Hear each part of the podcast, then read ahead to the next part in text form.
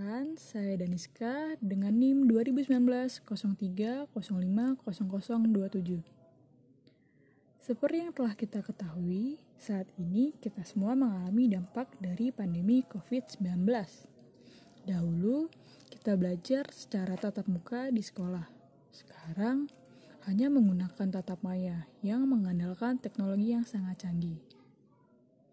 Pada suatu hari, ada seorang pemuda yang bernama Andi.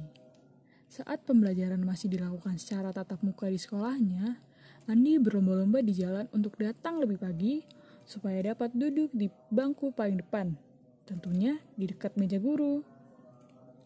Andi selalu bersemangat untuk mendengarkan cerita sejarah dan menanyakan hal-hal yang ingin ia ketahui dari gurunya, Ibu Nur, guru ilmu pengetahuan sosial favorit Andi. Tetapi, semenjak pembelajaran di rumah, Andi tidak lagi bersemangat untuk belajar. Ibu Andi kebingungan akan sikap anaknya yang tidak semangat untuk belajar. Sudah ditanya kenapa tidak bersemangat, tetapi Andi tidak mau menjawab. Walaupun ibu Andi hanya ibu rumah tangga biasa, tetapi ia memiliki wawasan yang sangat luas.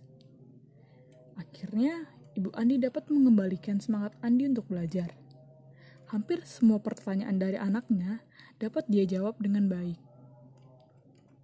Nah, dari cerita singkat itu, kita dapat mengetahui bahwa dahulu semangat Andi yang sempat memudar, sekarang sudah dapat kembali bersemangat lagi tentunya dengan kegigihan ibunya yang merupakan guru sesungguhnya dalam hidup Andi yang dapat membangkitkan kembali semangat anak belajarnya.